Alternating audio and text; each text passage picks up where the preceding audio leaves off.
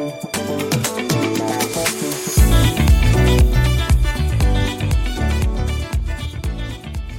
last one is this counting the cost. Jesus said, No one goes into battle without first assessing the, the strength of their army. No one builds a tower without first counting cost. And so, what is that? That is actually going, and and and that is where we actually use our rational and logical mind. You notice I put it last because a lot of times we would we would never I would have never left an 800 person college ministry to come to a city where I knew no one with no budget and no house if I was just counting the cost. You understand what I'm saying? So the, that doesn't lead me in life, but it is something I evaluate because then I have to be prepared to pay the cost for the decision I made. Does that make sense? So one of, one of the illustrations I use is God had given us a word to buy a house in San Diego. Right? I needed that because I came from where houses were $100,000 and houses here when I came were $800,000.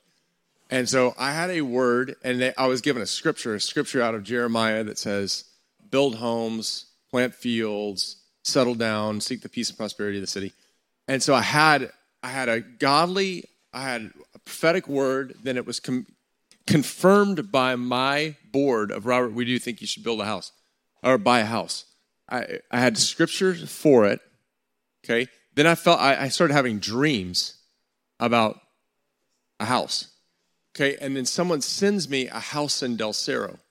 And it was gonna go, it was it was online for a fraction of the cost. It's like a million dollar house online for a hundred thousand dollars. And so I started, I started going after it. When I go after something, I get really aggressive. So I mean, I went to like finding the owner in in Sunset Cliffs and like going to their house and tracking this house down. It was going to be on the, and I finally end up contacting the person. I mean, it was just insane. It was like a, a FBI show of how I ended up getting there. And I finally get this guy to take me on a tour of the house. And he ends up, so I'm on the tour and I'm like, this is amazing. And then he looks at me and he's like, if you think that you're going to get this house for $800,000, you're in a dream world because there's this amount of loans against it and it's going to at least be in the, the, you know, over a million dollars. And I was thinking, yeah, yeah, I, I wasn't even, there was no way I could afford an $800,000 house. Like he's saying, you're not going to be able to get it for that. I'm like, I, I don't even have I have $5,000. So, so at that moment, like the second I heard the actual cost, it was like, oh, no, this is, this is not, this is not what it looked like. And so I'm like, well, what do I do? Well, if I don't have the money, so then I was like, okay, Lord, if you want to give me that amount of money by this amount, this day when it's actually being bid on, then that's great. I didn't have it. And I realized, okay, by actually doing my due diligence, following it through, finding out the price, I was like, oh, this was totally a different scenario than I ever thought. Walked away, end up in a house that fulfilled all the words, and it was several years later. So, counting the cost is an important part of, of evaluating something. So, let's just talk about marriage for, for a moment. You're like, wait, I have these words. I think it's this person and then you're you're like, wow, this person has schizophrenia. Okay, that's a big cost. Okay? And you have to evaluate, can I, yeah, I feel like I have a word, they love Jesus, and they have schizophrenia. Can I actually be married? Can I, God, can I have grace to actually pay the cost of being married to someone with schizophrenia? You, you understand? This is where you're actually evaluating the cost of this decision that you are making. So we use all this, okay? We use these different ones, and then we do on the biggest decisions.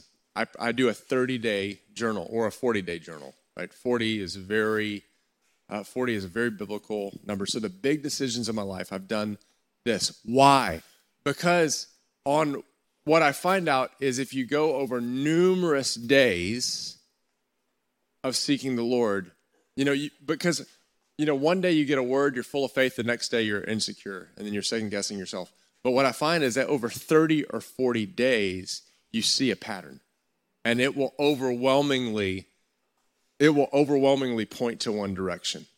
So, like, I was so thankful we did that with San Diego after being challenged by my pastor to do that for San Diego. By the end of that many days, for me, I had 21 confirmations. So think about it. It has been hard at times in San Diego. And I'm like, I left a lot, but I don't question whether that was God. Why? Because I, I, can I can open up my journal and show you a gazillion words. Not a gazillion, but a lot of words, a lot of signs, a lot of prophecies about that. So I'm anchored in that decision. Right? I've man, Steph and I've had some hard days, but I don't I, I don't question. Did I marry the right woman? Why? Because it was so clear from going through this process. And that's what I'm wanting to, to help you do is get an anchor in your soul for those big life decisions you make.